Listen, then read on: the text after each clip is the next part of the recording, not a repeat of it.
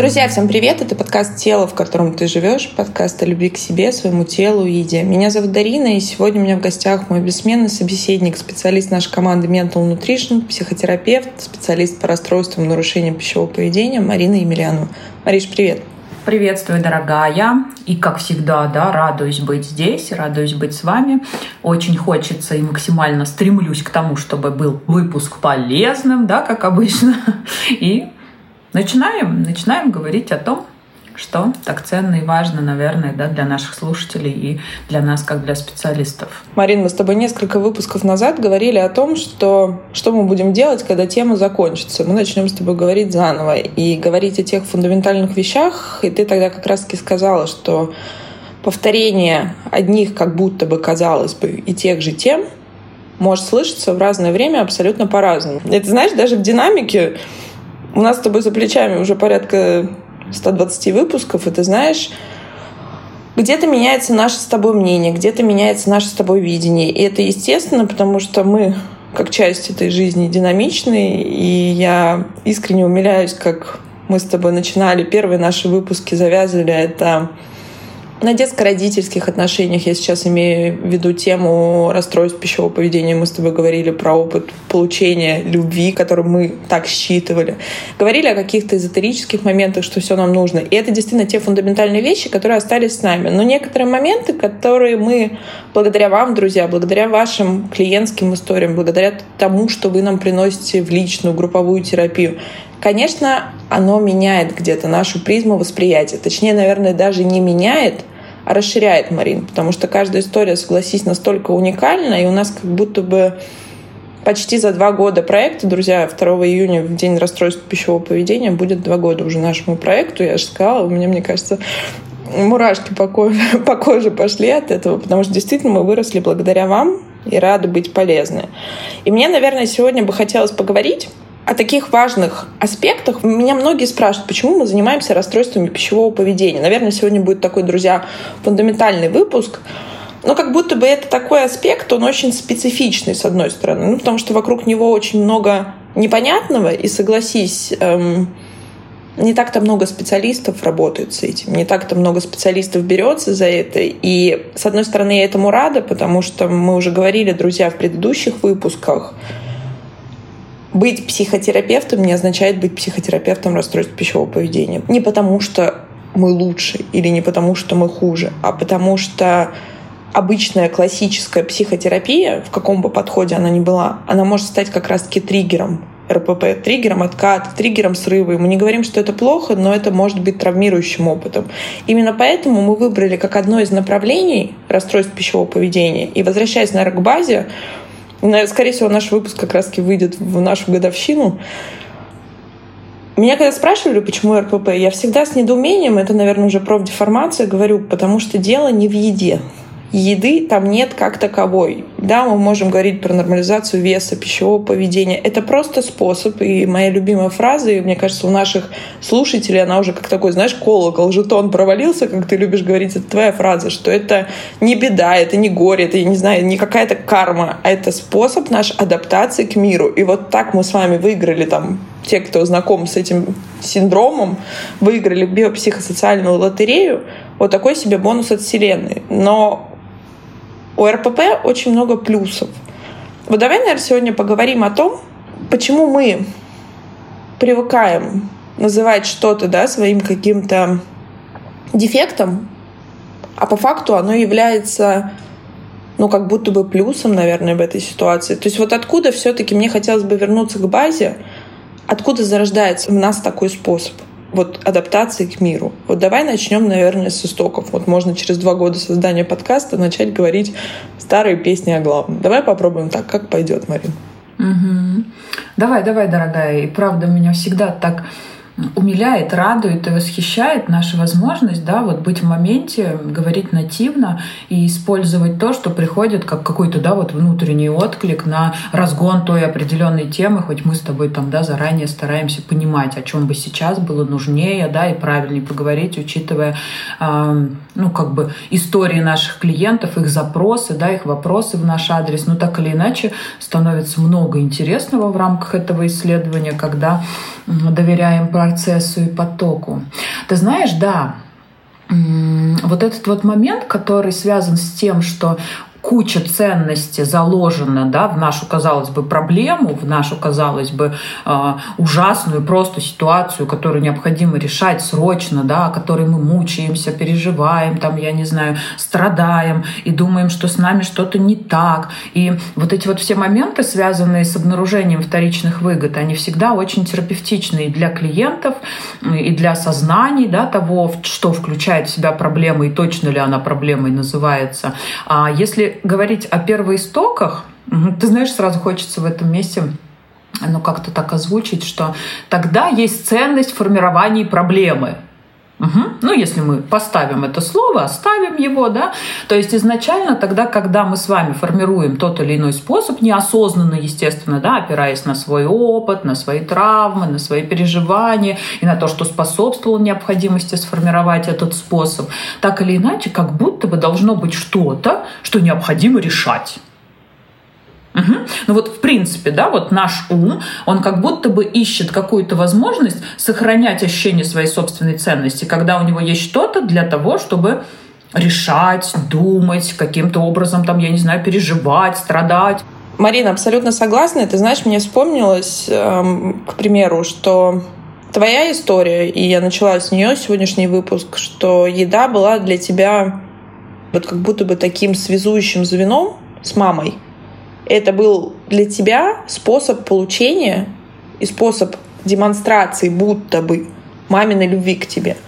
Я, имея в анамнезе расстройство пищевого поведения, я об этом стала не так давно, ты знаешь, говорить открыто, булимия — это снятие определенного напряжения, это снятие определенной тревоги, это тот способ, который постоянно балансировал в течение моего подросткового возраста между анорексией и булимией. И, друзья, это всегда практически всегда коморбидные расстройства пищевого поведения, было завязано на тревоге по поводу недовольства своим телом и снятия напряжения.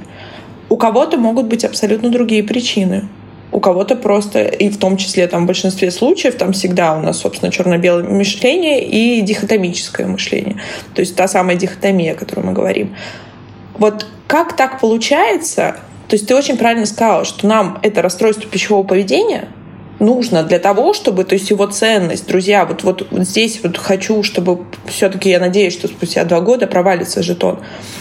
Ценность РПП и первичная, и вторичная выгода, что показать, что что-то идет не так. Это тот способ подсветить, что нет, не все ровно и не все хорошо. И есть что, условно говоря, там по-русски говорят чинить. Но не чинить в плане того, что это плохо, и фу, я откажусь. И это то, чему учишь ты всегда в групповой терапии девочек, в личной. Мы принимаем эмоции. Нет понятия плохого и хорошего. Есть понятие то, что мне дает сейчас ценность, что я могу из этого взять. И получается в этом огромный дар. Но вот тут сразу логичный вопрос. То есть мне хочется, во-первых, чтобы ты сказал действительно, с каких сторон можно заходить в эту тему. А во-вторых, ну как, как найти в себе силы, чтобы это принять? Ведь все-таки самые друзья, ну, может быть, лично для меня там и для вот, специалистов моей команды, которые занимаются расстройством пищевого поведения, но они самые такие трогающие за душу запросы, когда девочки делятся своими историями. И сколько там боли, сколько там искреннего страдания. И я всегда говорю в каждом выпуске, когда мы с тобой как-то немножко упрощаем это, да, как добавляем каких-то позитивных красок, я знаю, сколько там поднимается сопротивление, если человек не находится в ремиссии.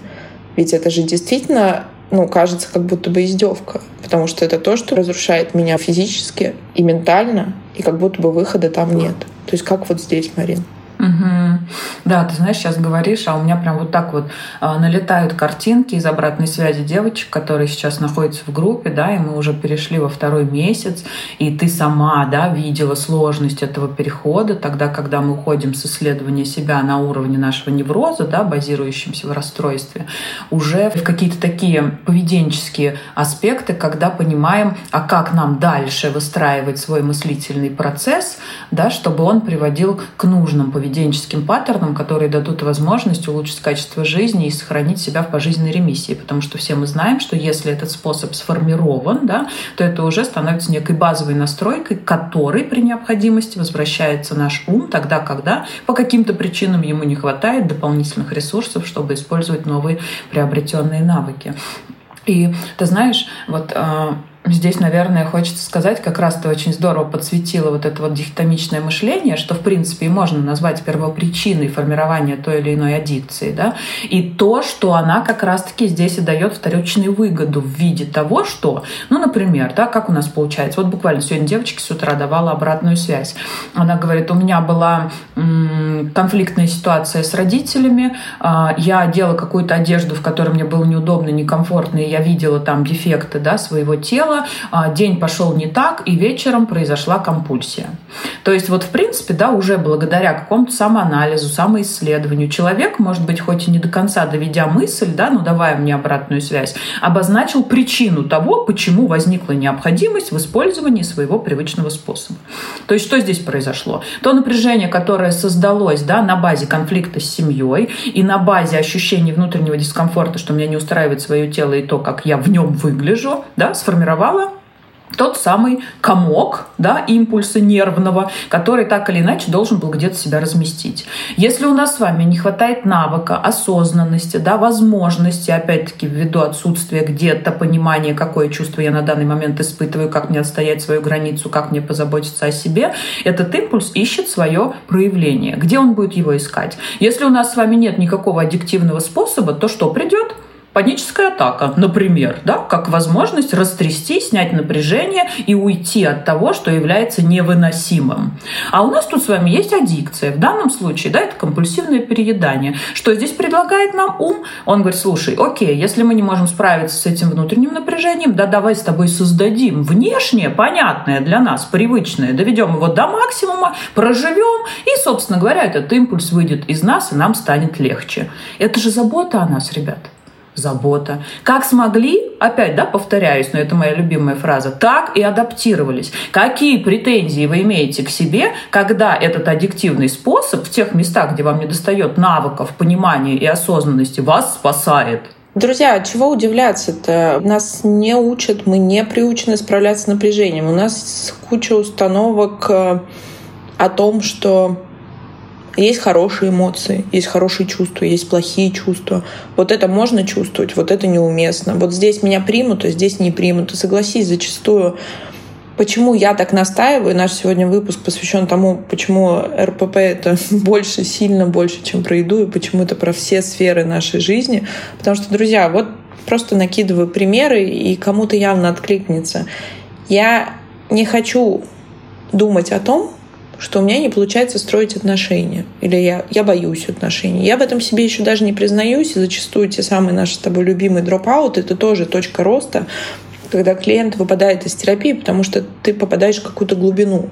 И тут приходится, вот когда тебе в лоб уже вот так вот подставляют табло, у тебя нет вариантов сказать, что нет, я этого не вижу. И как будто бы механизма вот того старого, про то, что я сейчас поем и заглушу физически и психологически это напряжение, ее как будто бы тоже не остается, потому что начинаешь от нее отказываться. И ты находишься, вот это, знаешь, как есть известная цитата, когда старая уже умерла, а новая еще вот не появилась. Вот это то самое прекрасное поле пустоты, где зарождаются все наши психопатологии. С одной стороны смешно, друзья, с другой стороны абсолютно правда, потому что это нужно иметь огромную смелость. А так у нас есть еда. Вот у меня есть варианты. Я могу воевать с едой, воевать со своим компульсивным переданием, могу воевать со своим телом и говорить, мне не до этого сейчас, вы меня оставьте, я занимаюсь своими диетами, тем, как я ненавижу свое тело или там люблю. И это зачастую клиенты нам приносят, что когда я на диете, я чувствую себя хорошей, правильной, это мое любимое слово, что я вот все делаю правильно. А если я срываюсь, то все, то туда примешивается, какое у меня некрасивое тело, поэтому я не вышла замуж, поэтому меня на работе не повышает, поэтому мне мама позавчера сказала, что я не знаю, там что-то происходит, и вообще-то ребенок у меня, там, не знаю, плохо учится. То есть мы как будто бы ставим вот на эту чашу весов все и замешиваем тоже все в кучу. А по факту этот способ наш адаптации к миру, он просто действительно, как ты правильно говоришь, он нам помогает избежать вот этого, избежать. А, друзья, это про что? Это про ответственность, Марина, согласись, ведь чтобы признаться себе и сказать, да, У меня есть проблемы с едой, но еда — это результат. Это результат того, что я не выбираю проживать эмоции, потому что я считаю, что они неправильны. Я привыкла так считать, друзья, и в этом месте я немножко нивелирую те чувства, которые могут сейчас у вас подняться, даже если вы их не осознаете. Вы так привыкли. Если бы не было того способа, Марина, я благодарна тебе за каждый выпуск о том, что ты это говоришь, что это способ адаптации к миру. Если бы был другой способ, друзья, ваша психика бы его выбрала, потому что тело мудрее, чем мы, вот то, что мы считаем собой, своим разумом, чем-то еще. Есть что-то больше. Иначе не было бы психосоматики, иначе не было бы панических атак. И панические атаки, еще раз повторю, это не карма, не рок и не что-то. Это способ тела, когда он уже не может эту энергию в себе, это напряжение держать, хоть как-то его сбросить. И получается тут по факту, что мы работаем как будто бы хотим работать, когда к нам приходят и говорят, слушайте, ну вот почините меня, чтобы я вот, не знаю, больше два пальца в рот не вставляла или не объедалась вечером. Мы работаем с итогами, а не с причинами, как будто бы от нас этого ждут. А когда мы начинаем говорить не про еду, согласись, там сразу же поднимается много страха, потому что это что, нужно менять те сферы, которые я от себя закрывал, то есть вот, друзья, хочу немножко вам вот здесь так вкинуть, как будто бы небольшую провокацию, чтобы вы, ну я думаю, что вы привыкли к нам уже за столько выпусков, нашим с тобой способом ведения выпусков, но это правда важно. То есть вот эти вопросы с едой, они отпадают каким-то своим образом, что ли, да, Марин? Да, и ты знаешь, вот сейчас ты тоже про это рассказываешь, и я просто осознаю, что, а, ну, как бы принятие факта того, что ты в какой-то момент для клиента становишься а, самым, я не знаю, непринимаемым да, существом там, а на планете, после родителей, конечно, ну потому что как бы это причинно-следственная связь очевидна. Ну, это тоже, наверное, давай назовем это нашей кармой, да, как специалистов. Ну, как бы вот принять факт того, что ты осознанно, идя в работу с клиентом, с группой, да, понимаешь, что в какой-то момент ты станешь для них кем? Тем, кто им не помог, тем, кто ничто не сделал, тем, что как будто бы зашел с другой стороны, и вообще-то я пришла тут пищевое поведение лечить, а не отношения свои личные рассматривать, да. Мне как бы вот тут вот, пожалуйста, а, каким-то образом подкорректируйте, а там я пока не готова. А то, что это напрямую связано с необходимостью обратить внимание туда, и наша аддикция всяческим образом кричит о том, что вот здесь наладишь, и в этом не будет необходимости, ну, как бы очень сложно увидеть, очень сложно понять, в этом заключается наша миссия, друзья. И на самом деле она не очень простая. Ты знаешь, на самом деле я даже вспомнила свой опыт, друзья. Когда я проходила терапию расстройства пищевого поведения, у меня не нарушение, я не могу сказать, что это нарушение, потому что это действительно серьезные расстройства, которые имеют свойство возвращаться, периодические срывы, они бывают, но, собственно, как мы с тобой всегда честно говорим, если вам обещает специалист, что вы вот навсегда сейчас там включится лампочка света, вы никогда не вернетесь к способу, ну, старые нейронные тропки, они сохраняются, и можно просто войти в ремиссию длиной жизни. Ну, вот мне это удалось. Фу. Но ты сказала про эту злость, я уже, будучи терапевтом много лет, это правда забавно. Я всегда возвращаюсь к своему опыту. Я помню, сколько там было, наверное, даже не злости, а тревоги и отчаяния. Ты знаешь, это вот я понимаю животных, которых загоняют в угол. У тебя нет вариантов. То есть ты хочешь маневр, ты пытаешься обмануть терапевта, ты пытаешься что-то сделать, а тебе говорят, ну, ты должен есть. И там такой колоссальный страх. Вот я говорю, у меня где-то в районе ребер становится холодно, как-то щекотно. И хочется вот самой, собственно, сбежать с нашего выпуска, потому что это такие какие-то, видимо, самые яркие эмоции за жизнь. Согласись, это что-то очень ценное, с чем ты уже сросся, и тебе от этого нужно отказаться.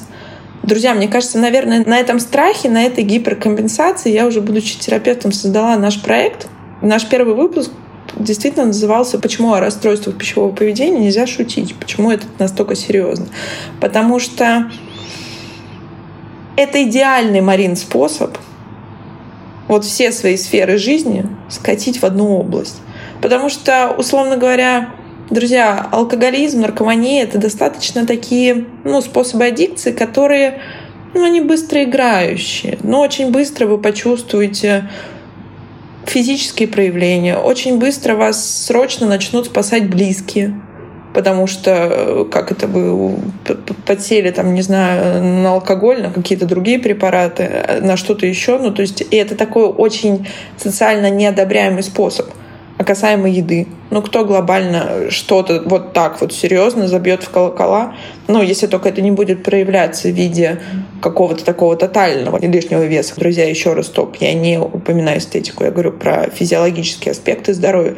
Но тем не менее все как-то к этому относятся, вы вспомните, и часто клиенты вспоминают, пока не доешь, не выйдешь из-за стола.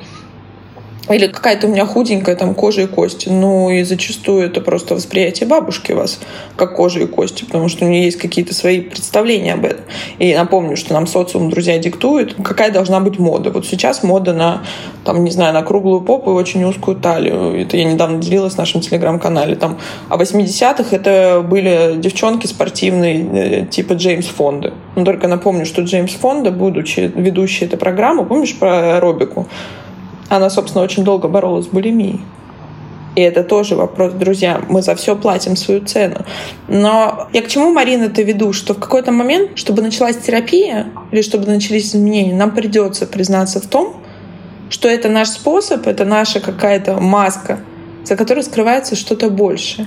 И вот как здесь, то есть с чего начать, вот мне бы хотелось, как, как у тебя это происходит. Потому что, правда, я читаю отзывы, друзья, и каждый терапевт работает по-своему. Я работаю по-своему, но я всегда восхищаюсь тем, что приносят твои клиенты, особенно на формате до-после. Это правда про слезы, про благодарность и про какое-то такое понимание, что вот, наверное, не имея своего опыта, невозможно помогать, во всяком случае, в этой области другим, потому что она захватывает огромный спектр.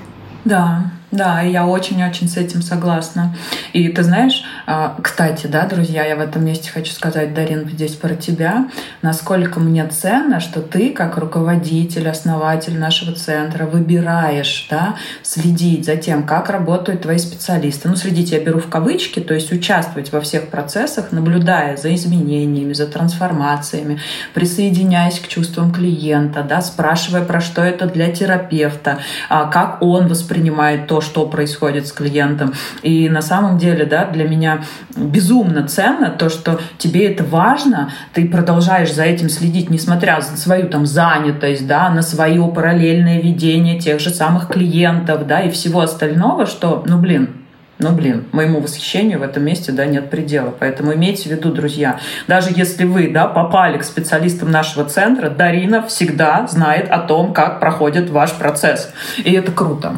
И это, ну, правда, бесценно для меня, поэтому здесь не могла об этом не сказать. И к чему я это говорила? К тому, что вот на крайней сессии, да, на нашей групповой, а, был такой очень а, классный момент для меня, который опять подчеркивает грамотность, развитость и осознанность нашей а, аудитории, вот аудитории нашего центра, да, когда девочки говорили, Марина, если бы мы не заплатили, мы, возможно, бы сегодня здесь не присутствовали, потому что сопротивление, которое поднималось в момент необходимости принять да, обратную сторону медали, было таким жутким, что, собственно говоря, возможности ему сопротивляться было очень мало. Но факт того, что мы оплатили, привел нас на сегодняшнюю сессию, да, и вот эта вот трансформация произошла. Понимаете, ребят, нам в какой-то момент даже приходится где-то использовать какие-то а кавычках манипуляции, но абсолютно открытые, для того, чтобы ваша психика смогла иметь возможность принять необходимость тех изменений, за которыми вы идете, изначально, да, но, соответственно, дверь, через которую мы в них пойдем, пока еще непонятна, не ясна и страшна для вас с точки зрения «открою, а вдруг там что?». Угу. И там, правда, есть очень много интересного. И там, правда, есть то, с чем мы не готовы встречаться. И уж возвращаясь к нашему с тобой терапевтическому опыту клиентскому, Дарин, да, я от своего терапевта выходила, хлопая дверью и посылая ее матом в самые дальние, я не знаю, страны, да, которые можно выбрать послать. Но я выходила, стояла там какое-то время, да, понимала, что у меня вот это вот время оплачено, и с той же самой злостью возвращалась обратно, садилась, и в какой-то момент, да, происходило что-то, что важно было для меня, ну вот с точки зрения проживания этого сопротивления в таком виде. я помню, мне мой терапевт и говорила, она говорит, девочка моя, к тебе будут приходить похожие на тебя клиенты. Да, и я этому безумно рада. Почему? Потому что я знаю, что происходит с ними в этот момент. Правда знаю. Я имею возможность присоединиться, я имею возможность услышать, я имею возможность понять, что это не про то, что они а, не ценят да, путь, который они проходят, а это как раз-таки и есть путь, который они проходят. И вот если бы он не был таким, да, и клиент бы был в постоянной эйфории, в ощущении того, что, блин, у него все классно, такие вот изменения, все вокруг стало в розовых единорогах, вот здесь бы мне было страшно. Вот здесь бы я уже, да, выбирала как-то присоединить к себе психиатра для того, чтобы назначить медикаментозную поддержку. Почему? Ну, потому что это как раз-таки да, тот самый дихотомичный момент, когда нас с вами из одного угла, где страшно, больно, дискомфортно закидывает в угол эйфории. И значит, работа не проведена. Либо же нарушения да, психические, достаточно глубокие, чтобы корректировать их только с помощью психотерапии, не прибегая к медикаментам. Поэтому мне безумно ценно то, когда наши клиенты проживают вот этот вот процесс сопротивления и внутреннего, и внешнего. Именно в этот момент я понимаю, что работа проводится грамотно, правильно и во благо да, для будущего каждого из нас. Это действительно так. А как бы здесь, Марин, не могло не подниматься сопротивление? Ведь действительно я прихожу с тем, что меня очень сильно мучает. Будь это переедание, будь это мой лишний вес как следствие моего переедания, будь это булимия. Ну, анорексия — это обычно эгосинтонное заболевание, потому что те, кто болеет, страдает от анорексии, они обычно считают, что с ними все хорошо, потому что там примешивается та самая дисморфофобия. Друзья, кто не знает, это вот неудовлетворенность такая терминальная собственным телом, не принять. Мы о дисморфофобии говорили в выпуске с Таисией Раевских, нашим клиническим психологом. То есть я прихожу с запросом «почини мое пищевое поведение». А ты начинаешь копать мое детство, мои отношения, мои вопросы отношения с собой, в какие-то неожиданные моменты. И я очень люблю, когда ты подлавливаешь девчонок на теме контроля. Ведь согласись, у нас есть иллюзия, что если я контролирую свое питание вот так досконально, тотально, вот полностью, то, во-первых, а, срыва не будет, ведь я всемогущая. И б, это что моя жизнь как будто бы предсказуемая, она как будто бы в безопасности. То есть задумайтесь, друзья, то есть под контролем своего питания – мы зачастую хотим вот на этот пьедестал поставить, что предсказуемо все. И тут появляешься ты, как терапевт, который говорит, что стабильности нет. Никто не знает, что будет завтра, ни я, ни ты, ни один человек на планете Земля, во всяком случае, ну, как бы доказано. И как с этим жить? И тут же нахлынывает такой страх колоссальный, что там не только уйти в какой-то срыв и пищевой запой или там в другую какую-то аддикцию, а тут вообще как будто бы остаешься, и мы с тобой уже говорили, что мы как будто бы подростки в телах взрослых. И тут поднимается просто вот этот детский животный ужас. То есть вот как вот здесь вообще? Угу. И ты знаешь, Дарин, да, и здесь хочется прям вот сказать, наверное, одной фразой. Без поддержки психотерапевта и специалиста рядом очень сложно обойтись, правда. И именно поэтому мы не можем помочь себе сами, когда выбираем читать книги, когда выбираем слушать подкасты, да, это очень ценно. Это наталкивает вас на понимание того, что, блин, настало время, да, посмотреть вовнутрь себя, развернуться лицом к себе и осознать все моменты, но держа за руку человека, который поддержит тогда, когда я буду заваливаться. То есть тогда, когда я приду в какое-то место, в котором мне будет где-то невыносимо, где-то непонятно, где-то страшно, где-то сложно. А если это в группе, Понимаете, ребят? Вот в это место приходит каждый. Кто-то раньше, кто-то позже, да? кто-то в каком-то другом формате. Но тогда, когда вы видите, как он это проживает, какую я обратную связь ему даю как специалист, да? как у него зафиналивается это состояние и приходит в состояние нормы, у вас складывается очень четкая, яркая картинка да, из пазлов, как это можно проживать, чем я могу это заполнить, да, и как в этом месте сформировать что-то устойчивое. А устойчивое в данном случае, да, вот как раз как ты посвятила про то, что а, мы действительно очень часто выходим на то, что наш мозг пытается хоть где-то найти эту стабильность, которая не существует, да, и мы находим ее в том способе, который нам подконтролен. То есть мы, в принципе, гипотетически, несмотря на то, что нас не устраивает то, что мы живем сначала хорошо, клево, классно, да, в диете, у нас красивое тело, и как нам в прошлый раз, да, девочки говорили, нам хочется мазать его кремом, нам хочется за ним ухаживать, и нам хочется о нем заботиться, тогда, когда мы делаем все правильно. Как только мы делаем все неправильно, пошло нафиг мое тело с его потребностями, с его кожей сухой, плохой, да, и со всем остальным. Почему? Ну, потому что оно недостойно того, чтобы о нем заботились. Оно ведет себя неправильно. А я вот как бы здесь решаю, в какой момент выдать ему что-то ценное, а в какой момент не выдать.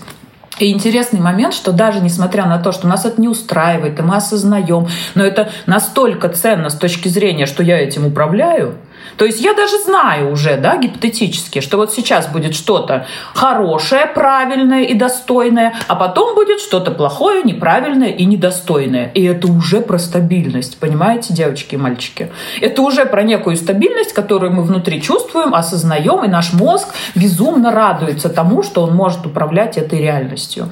Почему? Почему с возрастом это становится сильнее? Почему с возрастом это становится невыносимее? Почему мы приходим в те самые кризисы да, возрастные? Потому что с каждым нашим опытом осознается факт того, что нет ничего подконтрольного нам. Ну, кроме того, чем да, мы сами по себе являемся. А вот как мы будем этот контроль создавать и какую цену будем платить за эти выборы, ну, как бы это уже история отдельная. И вот в этом месте наверное, стоит заметить, да, что если не обращать внимания а, на факт того, как наш мозг, опять-таки, да, генерирует какие-то способы поддержки для нас, то мы всегда будем приходить в тупик. Почему? Ну, потому что очень сложно как бы признаться себе в том, что, блин, ну, чем я по жизни занимаюсь-то? Я как бы ищу какую-то возможность доказать себе, что есть что-то стабильное. Прикольно да, и при всем при этом, да, девочки и мальчики, когда мы с вами осознаем, помните, мы даже подкаст проводили на эту тему и часто об этом говорим, что наши отношения с едой являются эпицентром, да, всех событий, которые от него отходят. То есть, если нас не удовлетворяет что-то в этих отношениях, это влияет на сферу отношений с противоположным полом, со здоровьем, с реализацией, да, с работой, с моей самоценностью, со всем остальным. То есть, и вот в этой вот первой причине еще и заложена возможность чувствовать, что я управляю этой реальностью. Да? То есть это вот правда что-то такое устойчивое, стабильное. И представляете, мы тут как психотерапевты залазим в это устойчивое и стабильное и говорим, ну на самом-то деле, вот ввиду того, что ты выбираешь в это верить, да, вся твоя жизнь является неустойчивой, нестабильной и в любой момент может разваливаться просто от какой-то мысли в твоей голове, а, тоже, да, неоднократно, Дарин, замечаем, ну и сами это проживали. То есть, когда девочка одна классно так сказала, я до сих пор даже спросила у нее возможность использования этой метафоры, да, и она позволила. Она говорит, господи, ну я вот встала сегодня утром на весы, да, а там как бы вот минус 200 грамм. Она говорит, я настолько счастлива и рада, что даже если от меня сегодня уйдет муж, это не осквернит моего настроения и состояния. Понимаете, насколько это для нас важно. И мы такие приходим, да, 20% нашего ума, помните, есть сознание и подсознание, остальное там 80%. И говорим, короче, мне надо от этого избавиться – мне это жутко раздражает, жизнь омрачает, да, все в ней теряет свой смысл, а на самом деле весь смысл именно в этом, и именно поэтому это настолько для нас важно.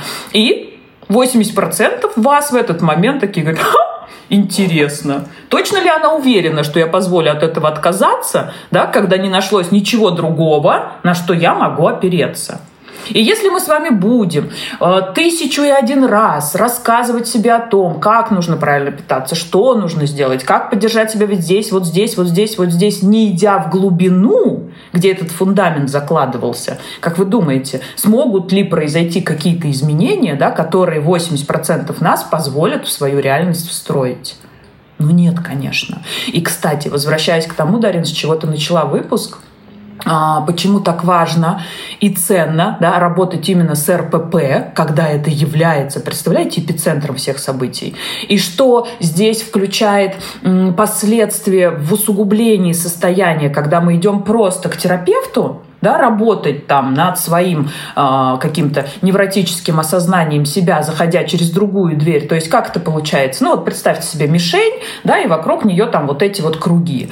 Вот и мы представляем нашу с вами проблему, э, тире способ адаптации к внешней реальности в виде расстройства и нарушения пищевого поведения, как эпицентр вот в этой вот картинке, в этой мишени. И вот мы с вами зашли с другой стороны. Мы помним, что эта мишень про стабильность, про ощущение комфорта для нашего подсознания сознания, да, знаем мы об этом или не знаем, но так и есть. И как бы начинаем расшатывать эту структуру.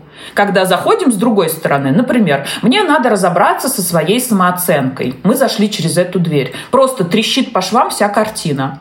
Что остается устойчивым? Тот самый элемент да, в середине, то бишь наша проблема, наша аддикция, которая включает в себе необходимость стать еще сильнее, еще напряженнее, да, и еще больше, ну, как-то создавая возможность почувствовать этот комфорт. То есть как это выглядит на поведении? Мы с вами начинаем работать с самооценкой, когда самая актуальная проблема – это отношения с едой, и у нас усугубляются отношения с едой. Почему? Потому что это включает некую подстройку страховку, так как заходим не с той стороны.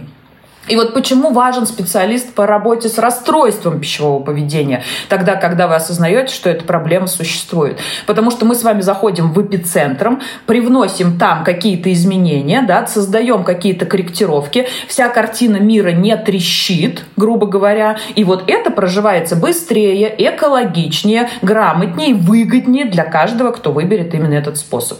То есть заходим в ту самую дверь, в которой необходимо прибраться, расставить все по местам, да, и внести какие-то обновления для того, чтобы пройти эту перепрошивку. Марин, а вот ты знаешь, еще такой вопрос, он часто, правда, возникает. Мне хотелось бы, чтобы ты объяснила, вот какими моментами отличается группа и личная терапия. Это то, что часто поступает. Потому что, друзья, я открыто вам говорила, когда мы открыли первые потоки групповой терапии, ты помнишь мое, ну, какое-то как будто бы, наверное, не недоверие, но какой-то страх, что это может быть менее эффективно. И что как будто бы здесь, ты знаешь, насколько для нас с тобой, для всей команды трепетная тема. Я боялась будто бы подвести тех, кто нам доверяет. Потому что очень часто нам пишут, и администратор нам передает, что пишут клиенты, что я, допустим, нахожусь в личной терапии, но вы говорите о том, что расстройство пищевого поведения, что вы на этом специализируетесь, как на одном из направлений. И я понимаю, что вместе с тем, что это поглаживает мое, твое и всей нашей команды эго, это еще накладывает определенную ответственность, что клиент, приходя к нам, как будто бы подразумевает, что мы сто процентов, друзья, так не бывает, сразу скажу, и я тут всегда честна с вами, что в любом правиле есть исключения, действительно есть где-то, где нужна более глубинная поддержка или более длительная, либо другими способами. Но что мы точно поможем. И вот группа для меня первые наши потоки, друзья, сейчас у нас уже, я не помню, какой поток, у меня нет таких вопросов, но мне бы важно было, чтобы ты объяснила разницу для тех, кто нас слушает. Вот кому в группу, условно говоря, кому в личку, а может быть кому-то и в личку, кому-то и в группу. То есть вот э, как, как здесь основные механизмы? Потому что, друзья, глобально вот нас всегда спрашивают, а что эффективнее? Эффективно и то, и другое, просто механизмы работы немножко разные. Да, и ты знаешь, Дарин, я вижу очень большую ценность в том, что мы сейчас проводим диагностические сессии да, со всеми, кто планирует участвовать в группе или не понимает, ему нужна группа или индивидуальная терапия. Почему? Потому что в рамках этих сессий удается понять, что человеку на данный момент наиболее актуально да, и вот тогда, когда эти сессии проводишь, ну, правда, вот включается а, понимание, складывается клиническая картинка, и есть уже ощущение, формат какой работы, да, на данный момент наиболее выгоден для каждого приходящего на диагностику, желающего понять, как ему себе помочь. И здесь, правда, есть отличия, то есть ни в коем случае нельзя сказать, что группа работает лучше или индивидуалка работает лучше, да, просто есть сам факт готовности к тому или иному процессу, ну, вот на той фазе, на которой находится человек, человек вот в данном промежутке времени. То есть, например, если у человека сейчас нет вообще какого-то общего и целого понимания, с чем работать, что является первой причиной. У нас очень много клиентов, которые уже находятся в личной терапии, да, и где-то понимают, что вот когда это было на начальных этапах, это влияло на отношения с едой в лучшем качестве. А где-то, да, они осознают, что это усугубило картинку, но так или иначе не могут обесценить опыт работы со специалистом. Почему? Потому что он дает много положительных элементов элементов, там, исследуя другие сферы жизни.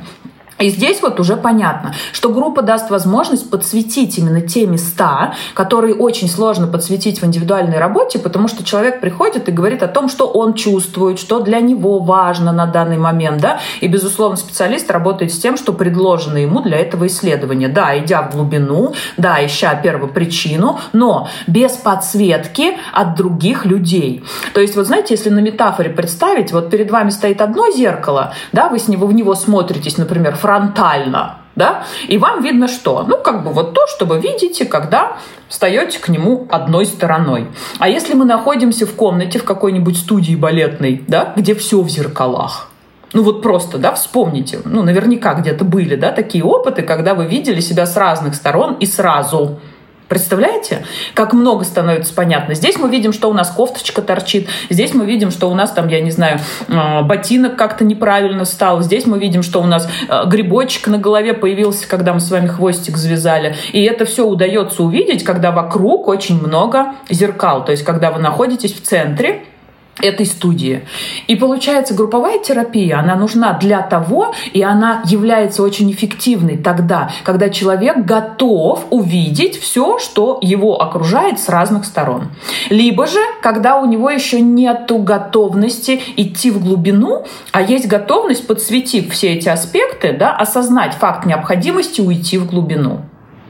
Друзья, и вот тут хочется сделать маленькую ремарку, но очень важную, что когда мы имеем уже затяжное расстройство пищевого поведения, депрессию, тревожно-депрессивное расстройство уже в таком коморбидности. Именно поэтому проводим диагностические беседы, чтобы определить, и есть случаи, когда ты говоришь, что вам нет необходимости в личной терапии, вам бы как раз-таки подошла бы групповая терапия. Есть наоборот, где группа является противопоказанием, потому что Действительно, такие терминальные расстройства пищевого поведения, как булимия, опять же, в разных стадиях, опять же, все по-разному. Есть те, кто, у кого булимия является просто способом контроля, фантазия о том, что это контроль э, эпизодических перееданий, а корень как раз-таки в переедании и связке, то есть почему я обращаюсь к еде – заедание. Заедание что я заедаю? Стресс, заедаю скуку, заедаю свои чувства, заедаю нежелание с чем-то сталкиваться. А булимия — это просто компенсация, потому что помимо этого я хочу еще себя держать в форме. У меня есть фантазия, друзья. Ключевое слово — фантазия о том, что булимия помогает как-то держать в норме вес. Поверьте, на личном, на терапевтическом опыте. Нет, это самая главная большая ошибка, и чем дальше, тем, собственно, это сложнее. А есть, где булимия — это такая уже устойчивая конструкция, согласись, в группе ты не сможешь, просто психика клиента не даст такую возможность проработать конкретно с твоим запросом он настолько глубоко и поймать вот этот механизм. Потому что, опять же, друзья, не забываем, что в группе мы работаем в том числе и с социальными историями, такими как социально одобряемыми чувствами как стыд и вина. И не все, и не смогу я разложиться, условно говоря. Я говорю сегодня как со стороны клиента, наверное, больше э, по моим ощущениям, на моем терапевтическом опыте, разложиться на атомы перед всей группой и настолько открыться. И это тоже право каждого человека. И вот тут важно определять. И мы уже не говорим, друзья, об анорексии, каких-то более серьезных э, историях. Но группа, ты знаешь, для меня это правда было откровением. Опять же, я могу судить только по отзывам о том, насколько осознанными они становятся, насколько они... То есть вот происходит, мы с тобой сегодня говорим, очень долгий выпуск, друзья, но это правда важная тема. Насколько происходит вот эта точка, знаешь, горка, вот почему-то для меня говорю, как ассоциируется — с которой уже начинается, вот ты стоишь и думаешь, скатываться вниз или не скатываться. Все, вот, вот как, знаете, я вспомнила в детстве аквапарк, вот высокая горка, и тебе страшно. Ты вот стоишь, держишься за эту штуку, и ты не понимаешь, то есть ты понимаешь, что уже и выхода нет. То есть тебе либо сбегать обратно и убегать к маме, либо ты уже съедешь, и все, и ты поедешь. И вот этот момент, согласись, и там начинается вот эта точка невозврата, когда я как раньше уже не хочу. То есть я уже все, я рискнул, я уже упал, я провалился в этот токсичный стыд, вину, я не знаю, там я, потому что у меня есть фантазия, что тогда, если я вот такой, если я сам себе в этом признаюсь, то меня точно не примут. Друзья, и страх отвергнутости тут тоже очень, ну такой, он подсвечивается очень хорошо, особенно в группе. И вдруг оказывается, что ты не один ты не один с этой проблемой. И ты не такой уникальный. И зачастую это тоже у нас есть нарциссический компонент, что я такой грандиозный в своей проблеме, которую никто не сможет решить. И часто клиенты, ну вот лично мне везет в нашем проекте они очень часто пытаются, видимо, как основателю этого проекта, принести что-то такое, с чем не сдюжит никто, в том числе и я.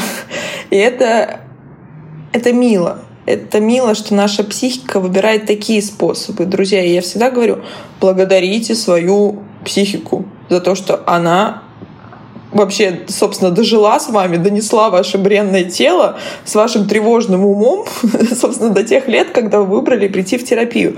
Поэтому, собственно, я это к чему и к чему мы с тобой об этом говорили, что, друзья, есть личная терапия, есть групповая терапия. Вопрос, с чем вы приходите, можно заходить с любой стороны. Вот те, кто обращаются к тебе, к примеру, Марина, они все-таки заходят больше с точки зрения пищевого поведения а работаешь ты не с едой. Кому-то они приходят с точки зрения отношений. То есть, условно говоря, что болит, вот я всегда спрашиваю, особенно нашего врача-психиатра, Татьяну Трифоловскую, с чем ты работаешь сначала, условно говоря, с депрессией или с РПП? Она говорит, с депрессией, потому что это острее. То есть вот что на текущий вопрос актуально, вот мне кажется, в нашей команде мы так и работаем. А дальше уже клиенты выбирают. И если вот подводить итог, друзья, расстройство пищевого поведения, кроме названия, ни в коем разе не связано с едой. Это наш способ адаптации к этой жизни, которую, как ты любишь говорить, Марина, я полностью тебя поддерживаю. Если жизнь не жить и не проживать, она по-другому никак не проживается. И нам не получится сбежать, нам не получится закрыться, нам не получится убежать вот на тот маленький плод, знаешь, который, как нам кажется, что он очень устойчив. Конструкция все равно развалится. То есть шаг вправо, шаг влево. Если мы все, условно говоря, яйца кладем в одну корзину, все равно наступит момент, когда произойдет срыв, и тогда порушатся все сферы. Потому что нам кажется, что вот на этом плотике держится все, что мы с собой, собственно, свои чемоданчики, установок каких-то мыслей о себе, о мире, обо всем остальном несем. Это главная ошибка, которую, собственно, в том числе, друзья, мы стараемся, наверное, как-то не разрушить, чтобы разрушить, нужно дать вам что-то другое. Через подкаст мы не можем это сделать. Но мы стараемся эту конструкцию с каждым выпуском два раза в неделю уже, как выяснилось, два года как-то пошатнуть. Как-то пробудить с одной стороны, либо с другой ваши чувства и ваши мысли, чтобы вы просто хотя бы задумались. И повторю, друзья, спасибо вам за то, что вы с нами. И вот мы с Мариной очень часто обсуждаем, что раньше целью нашего выпуска было, чтобы кому-то одному стало легче, комфортнее жить в своем теле. Это было бы результатом 100%. А сейчас я знаю по количеству прослушиваний, что вас, наверное, к этому моменту уже более полутора миллионов, мне так эгоистично кажется. Но я точно знаю по истории клиентов, что это сильно больше, чем один. И в этом тоже заслуга вас, что вы слушаете, вы откликаетесь, вы задумываетесь. Я правда верю, что наша с тобой глобальная миссия, чтобы чуть больше людей на этой планете были счастливее в своих телах.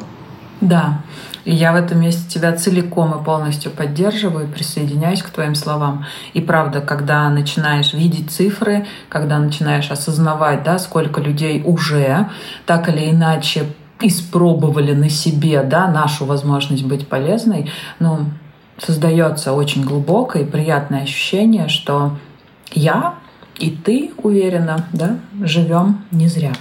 И это про нашу эгоистическую выгоду в кавычках, да, от того, что мы делаем. Но мы для вас, да, друзья, есть. И очень здорово, что есть для кого быть. Да, друзья, это важно. У нас с тобой, как обычно, сегодня выпуск. Друзья, каждый раз признаюсь в том, что мы не готовимся, и, наверное, наши выпуски поэтому вам так откликаются, потому что они честные и Наверное, это было бы всегда слышно, если бы это было что-то, что мы готовили заранее, потому что это про чувства, про жизнь. И знаете, как психотерапевтов учат всегда психологов, что с чувствами клиента мы не спорим. Мы никогда не можем сказать, что ты чувствуешь как-то неправильно. Вот, наверное, поэтому то, что вы нас так слушаете, это потому что мы делимся всеми своими чувствами, которые поднимаются. Мы здесь за эти два года с вами смеялись, и где-то спорили, и плакали, и чего только не было. Поэтому, друзья, спасибо, что вы с нами. Напоминаю, что группа у нас стартует с 20 июня. Вы знаете, где записываться. Все ссылки в описании. Присоединяйтесь к нам в соцсетях. Мы активно развиваем наш телеграм-канал. И берегите себя. Это был подкаст «Тело, в котором ты живешь». Пока-пока.